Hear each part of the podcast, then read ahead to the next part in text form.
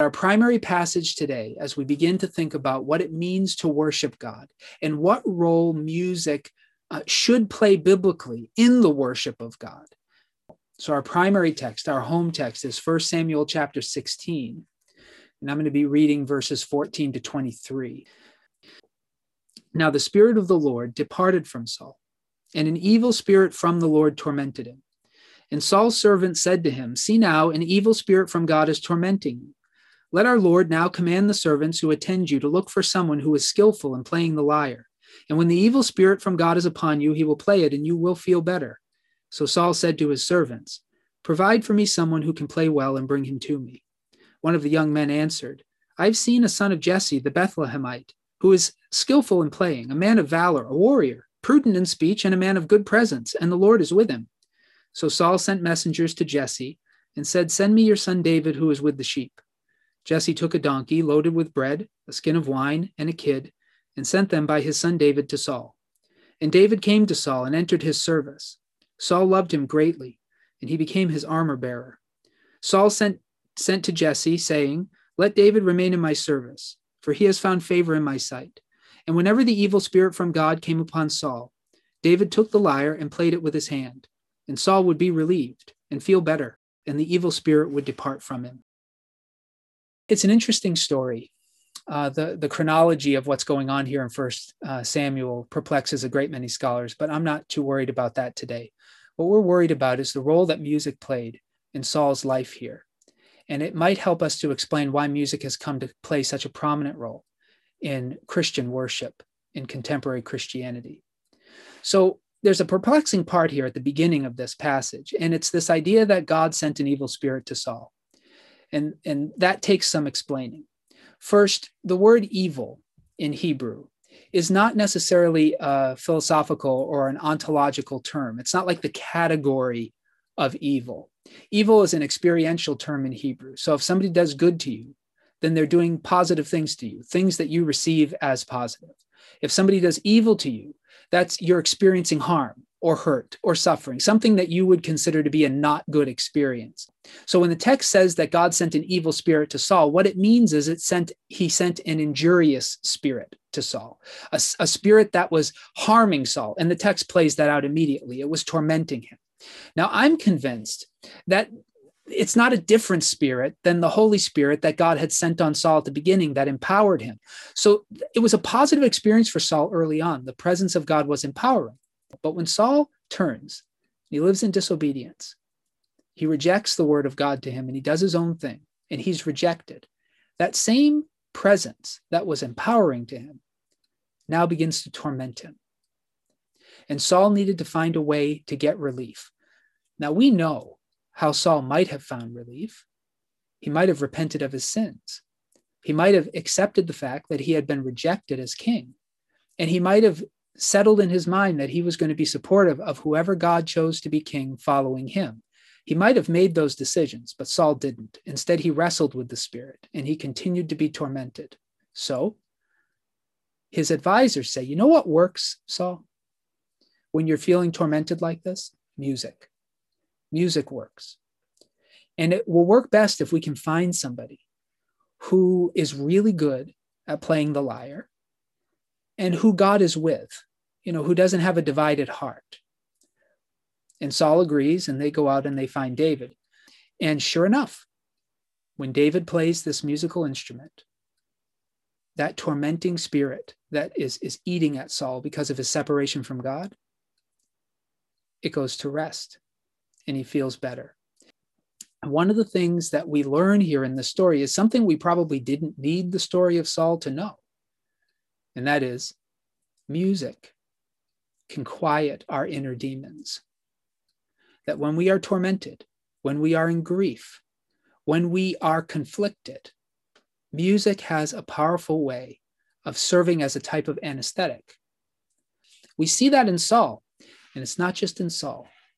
Music, which is most often in worship in the, in the Bible used by pagans, is often used for this very purpose now, I begin our conversation about Christian worship, worship today in the contemporary 21st century church, because I want you to be aware that Saul felt better when he listened to David play. He felt better, but he was not closer to God. It was temporary. His experience while the music was playing was not an indicator of where he stood with God. And as we think about that, we'll realize why music has such a muted role in the scripture's discussion of what it means to worship God. Music can create a false experience. Let's take a look at the book of Exodus. In Exodus chapter 20, God is first revealing to his people how he wants to be worshiped. So this is Exodus chapter 20, verse 22. We find these words The Lord said to Moses, Thus you shall say to the Israelites, You've seen for yourselves that I spoke with you from heaven. You shall not make gods of silver alongside me, nor shall you make for yourself gods of gold. You need make for me only an altar of earth, and sacrifice on it your burnt offerings and your offerings of well being, your sheep and your oxen, in every place where I cause my name to be remembered. I will come to you and bless you. But if you make for me an altar of stone, do not build it of hewn stones, for if you use a chisel upon it, you profane it. You shall not go up by steps to my altar, so that your nakedness may not be exposed on it. They're not wearing undergarments and those sorts of things. So there are a couple of themes here. Now, they become more pronounced as the Bible uh, proceeds, but I think here at the beginning, there are a few things that are very clear. What God is addressing are the ways that the pagan nations typically worship their gods. Well, the pagan nations always made their God small. They made manifestations of this God in tangible things that would connect them to the God. Now, none of them thought that the little idols that they made or the little symbols that they made were God. They never thought they were, but they did think that they helped them to control the God or connect with the God. And so they were always making these little idols as vessels through which they could get the God's attention or direct their prayers to the right God. This is a very pagan practice. And the first thing that God tells the Israelites at Mount Sinai when he's setting up a law for them is don't do that. Don't make these little gods. In fact, if you want to meet me, don't even make a neat, crafted, beautiful altar for me. I don't want you to take your chisels and make an altar of these fine stones. I want just make an altar of earth, of dirt, and then make your sacrifices there. Don't try to set up anything for me. And if you ask, okay, can we do that anywhere we want? The answer is no. You'll do it only where I make my name known. And if you do it there, then I'll visit you. What God is saying to his people right here early on in the story is we cannot bring God to us. We can only go to him. We must go where he calls us to. We cannot make space sacred and then ask God to come to it. God is not invocable in the Bible. God is free. He sets the terms. God takes the initiative, and that's important. So people have been doing this, trying to figure out how do we get God to bless what we're doing? How do we get God to come where we want him to come? But there's a sense here that God sets the terms, and that's what he's telling them right at the beginning in the book of Exodus. I'm not going to come anywhere you want me to come. You can't just set up an altar anywhere you want to and think that I'm going to come and join you there. You must come to the places that I designate by my name. God is saying to worship me, you must come on my terms to my place in a way that is consistent with who I am. And of course, the law of Moses is where he is explaining to them who he is. Now, we can go back just a few verses here in Exodus chapter 20. Uh, I'm going to really focus in on verse 5. This is the giving of the 10 commandments, but I'm, I'm going to start in verse 1. Exodus chapter 20, verse 1. Then God spoke all these words I am the Lord your God who brought you out of the land of Egypt, out of the house of slavery. You shall have no other gods before me. I often translate that you shall bring no other gods into my presence. You shall not make for yourself an idol, whether in the form of anything, so these little gods, that is in heaven above, or that is on the earth beneath, or that is in the water under the earth. You shall not bow down to them or worship them. For I am the Lord your God. For I, the Lord your God, am a jealous God, punishing children for the iniquity of parents to the third and fourth generation of those who reject me, but showing steadfast love to the thousandth generation of those who love me and keep my commandments. So we're again in this space of idols, right? God is very concerned that we are going to make physical manifestations and we are going to bow down and worship them. The bow down phrase is the word chava, and it, it means to fall prostrate. It means to bend low. So he doesn't he doesn't want you to pay homage to these things. That's what it means. He doesn't want you to show respect to these little images and whatnot. Um, so that's chava, but he doesn't want you to worship them either. Later it will say you shall worship the Lord your God and serve him only. That again is chava. You shall show respect to only the Lord your God and serve him only. I want to focus on that word serve because it's more often translated worship. It's a very interesting word. It's the Hebrew word avad. Many words are built off of it. Abodah, worship. Avad means, it means worship. It means serve. It means slave. It means work. Now, there's another word for work, asa, to do something. But avad is work done in the service of another. Worship. So the word worship and the word slave and the word work, they are the same word in Hebrew. You shouldn't serve them. You should serve the Lord your God only. Worship is not what happens on Sunday morning. It's not getting everyone together in one place, singing songs, saying prayers, hearing a message. That's not worship. Worship in the Hebrew Bible is what you do with your body everywhere, every day. Well, then what do we do on Sundays? Well, that's also worship, which is what you also do at work, which is also what you do with your children, which is also any work that you do is worship. Anything you work for can be an idol. Difficult. So, a worship service is a different kind of entity altogether. Now, what it is today, we'll get to maybe. I'm more interested that you understand what it is in Scripture.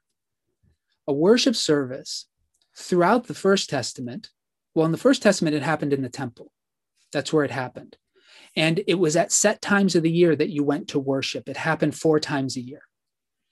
They went for Passover, they went for the Feast of Weeks, they went for Yom Kippur, Rosh Hashanah, and they went for the Feast of Booths. So that is the service, the temple services that they went to. Now there's music there. If you look at the First Testament, the priests are in charge of worship, the Levites are in charge of worship, and they're singing all the time. I asked my friend, uh, what, what is the music part of Passover? He said, When isn't the music part? Everything is sung. The word is sung as it's spoken. They're singing on the way to Jerusalem. They're called Psalms of Ascent. They're singing on the way back from Jerusalem. They're singing while you're in the temple. It's happening all the time, but there's no set time where everybody looks in one direction at one leader and they all sing at each other. That, that's not part of temple worship. The singing happens all the time. And it probably was similar to the temple experience Jesus had. But there were no local gatherings in the days of the First Testament. That happens later. And by the time of Jesus, they're gathering in synagogues. And what are they doing there? Well, synagogues are just kind of like public squares, they're like community centers for Jewish people in the early days. Lots of things happened there. They would do charity work there, uh, they would gather for Jewish work meetings, you know, because they were communities within communities. They would gather there for business kind of things. And they would gather there every Shabbat, every Sabbath, to hear the scriptures read and to discuss them. And we see Jesus doing that. We see Paul doing that.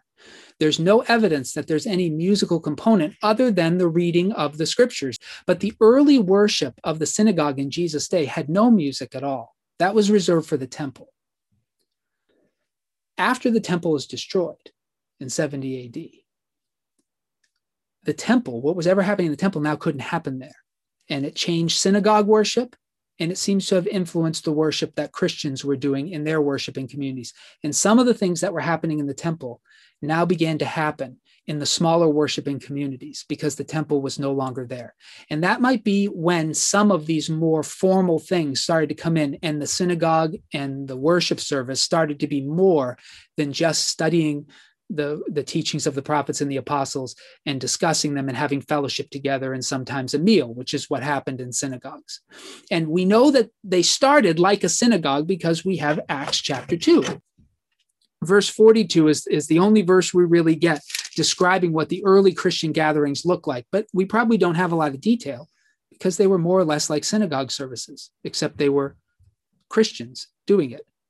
So in Acts chapter 2, verse 40, this is Peter preaching, and he testified with many other arguments and exhorted them, saying, Save yourselves from this corrupt generation. So those who welcomed his message were baptized, and that day about 3,000 persons were added. And here's their early gatherings.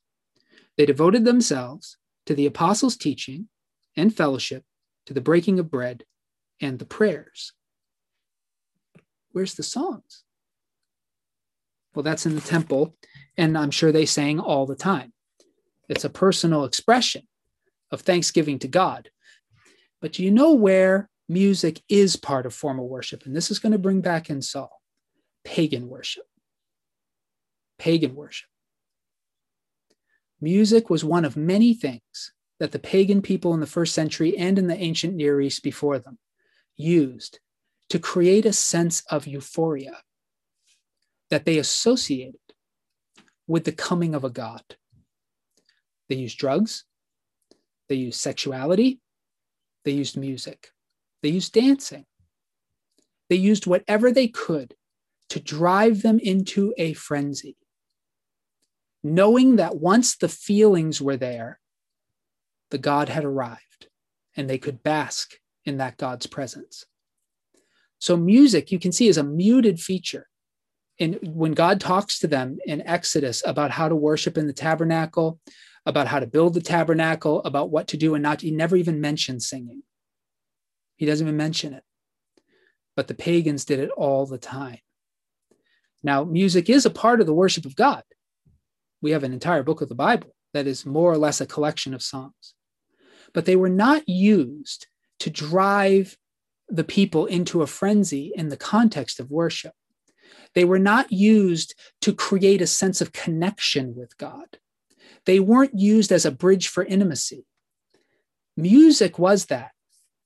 And it's used by Saul because he felt distant from God. And it gave him a false sense of intimacy.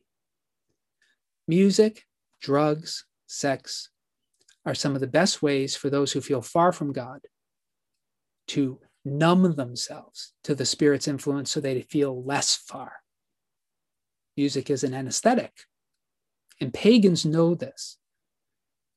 Now, the distinctions I'm drawing between what God wants in worship and how the pagans worshiped, and how the Jewish people, at least those following the God of Abraham, Isaac, and Jacob, and the early apostles, understood what was central to gathering together.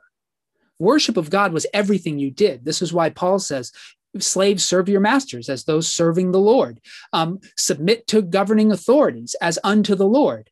Um, we have these te- because for them to worship god was about the entire life and how we lived. It wasn't set aside for a specific time but they did gather together as the book of hebrews says. Do not give up meeting together as some are in the habit of doing? But what did they meet to do? Well they didn't meet to do what we meet to do.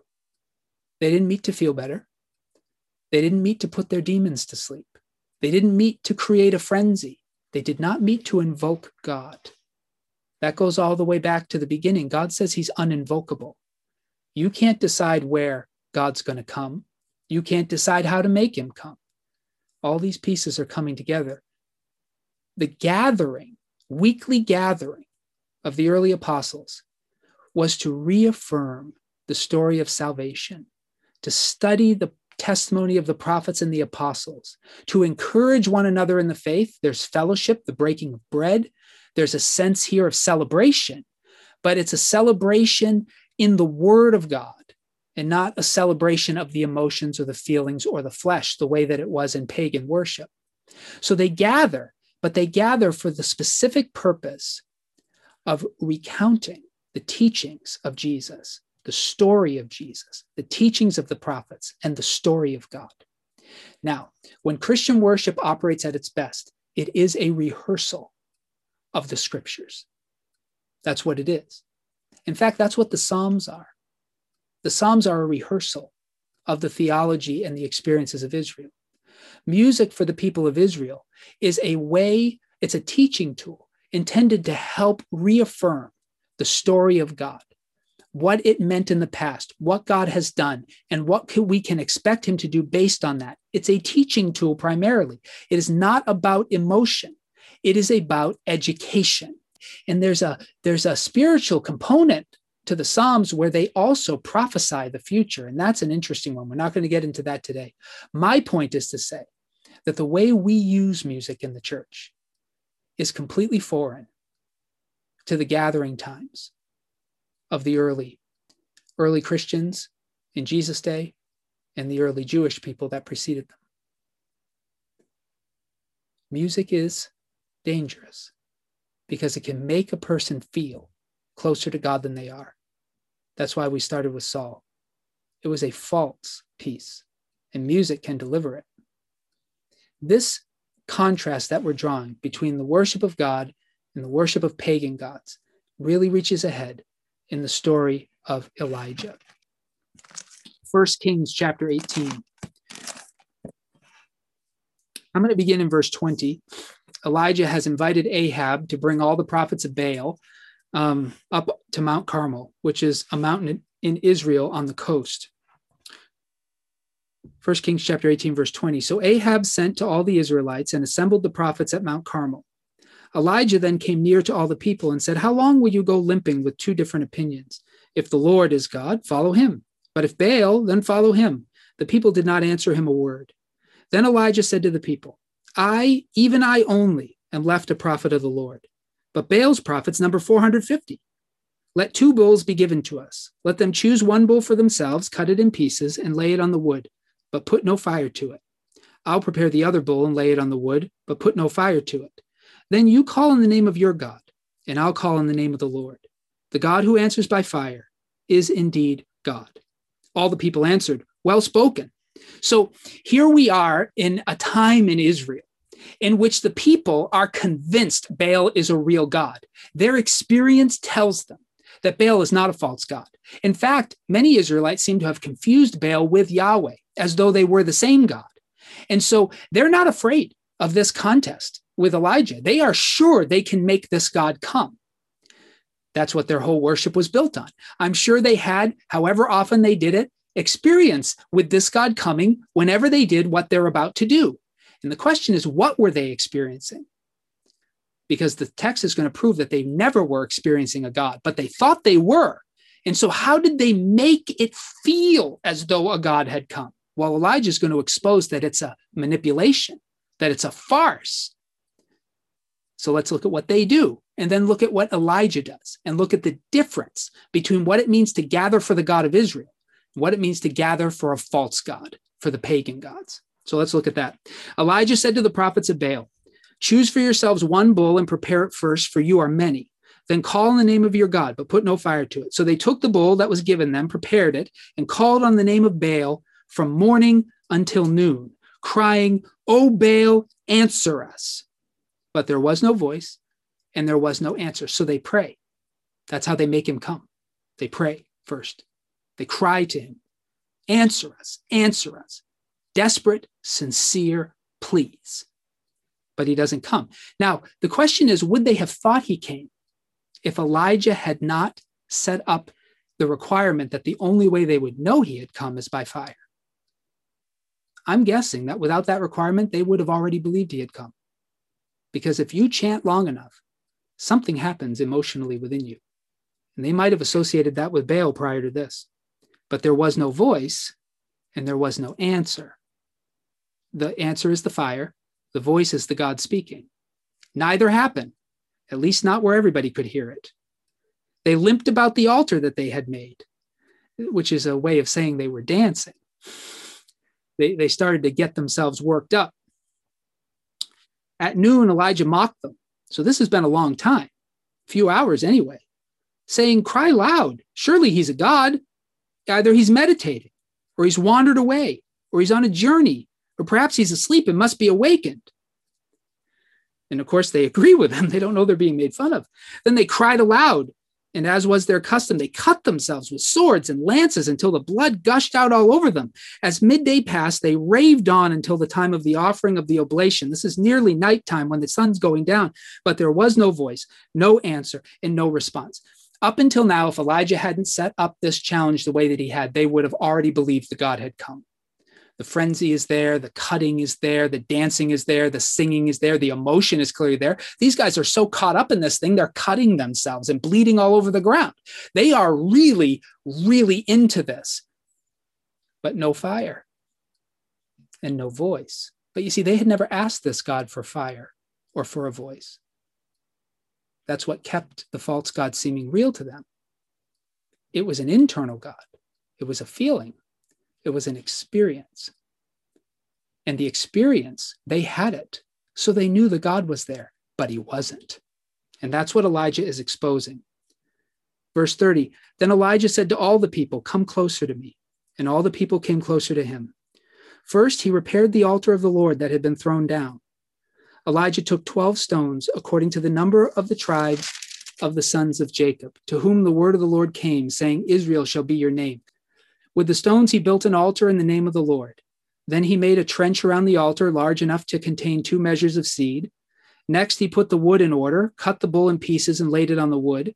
He said, Fill four jars with water. This is during a famine, um, a drought, and pour it on the burnt offering and on the wood. Then he said, Do it a second time. And then he did it a second time. Again, he said, Do it a third time. They did it a third time. So the water ran all around the altar and filled the trench also with water. He's building a little picture of creation from Genesis 1, where you have the land in the middle and a trench of water all around, right? That's the separation of the waters. And he has a little space in between, but he's allowing the water to run over the sacrifice too. He's more or less saying to them, according to Genesis, that all the chaos is everywhere it's not separated anymore. It's in the trench and it's all over everything. Look at these people cutting themselves, bleeding all over the place, singing, stamping, frenzy everywhere. It's chaos. And so he's pouring. He's basically saying to the Lord, everything that you did in creation is being undone here. We're going to dump the water everywhere. The waters are coming back, just like in the flood. Look at this thing. And he's going to, he's, he's telling the story of God, is what he's doing. It's just simply telling the story of God at the time of the offering of oblation, so this is just moments, the prophet Elijah came near and said, O Lord, God of Abraham, Isaac, and Israel, let it be known this day that you are God in Israel, that I am your servant, that I've done all these things at your bidding. Answer me, O Lord, answer me so that these people may know that you, O Lord, are God, that you have turned their hearts back. Then the fire of the Lord fell and consumed the burnt offering, the wood, the stones, and the dust, and even licked up the water that was in the trench. When all the people saw it, they worshiped, they chava, they fell on their faces before God. And they said, The Lord indeed is God. Did he sing? No. Instruments? No. Long lit- liturgies? No.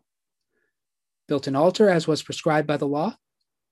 Set up the sacrifice as Genesis described creation? And then asked, and he gave God specifically the reason he wanted him to answer. First, they all thought he was a false prophet. And so, if he wasn't, he needed God to be the one to affirm him because he could not affirm himself. And secondly, let them know that you are God and Baal is not. And that's all it took. The fire fell. Tells us a lot about what God receives and what he doesn't, and the way in which we can fake it. So let me put all these pieces together. First, music can make one far from God feel close. That's what happened with King Saul. It's intoxicating.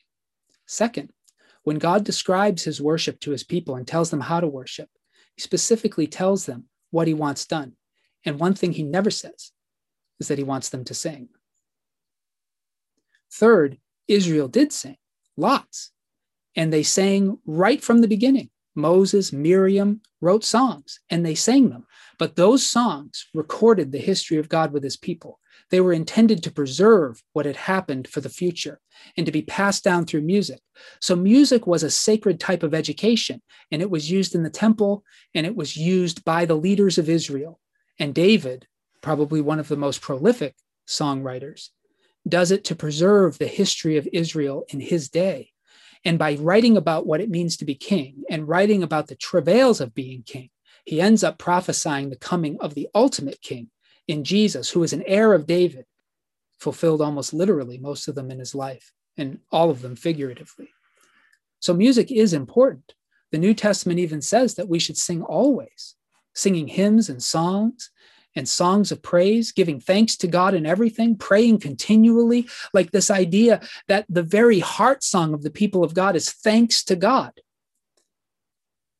But it is not a way to bring God to us. It's not a way to make space sacred. That's pagan. And it's dangerous because it can create an intimacy that does not exist. And that's how the false gods keep their hold over the people. They give them things that put their consciences to sleep, that make them feel okay with their sin, that make them feel close with God when they are in fact quite far from Him. You can have a similar experience in a rock concert that you might have in a Christian service. That frenzy that lets you forget everything, makes you feel for that one moment that everything's right in the universe, gets you lost. That's not the worship of God. That's how the false gods keep their worshipers. So, in our conclusion, how might we repent? Go one month with no music and see if the discussion of the scriptures alone reveals God. We must test the holiness of our services by removing the anesthetics. Let's see if the fire falls. Let's see if the fire falls when it is nothing but the Word of God? Are there genuine worshipers of Yahweh in these churches? Or are they worshiping themselves, looking for feelings? You see, what God wants, the worship that is pure and honorable to Him, as James tells us, is caring for widows and orphans in their distress and keeping unpolluted by the world, remaining unpolluted by the world. It's those who follow in the teachings of Jesus that worship God. The word worship means work. It's those who serve the living Christ. What God is looking for is those who serve him in spirit and in truth, whose lives declare the glory of God,